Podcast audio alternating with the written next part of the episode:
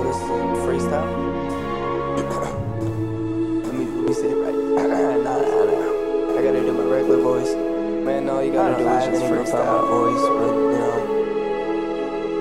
So, man, it sucks. I'm sick.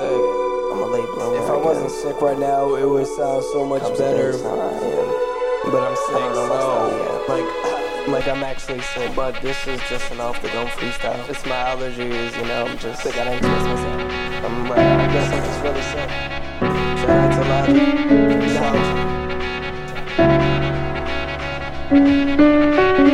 Now.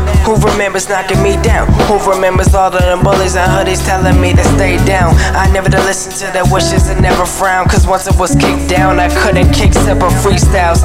I couldn't just lay afraid alone at home, half away awake, just listening to my own music, catching every single mistake I was had until I released a mixtape full of soundtracks to receive love. Then I doubted it all for hate.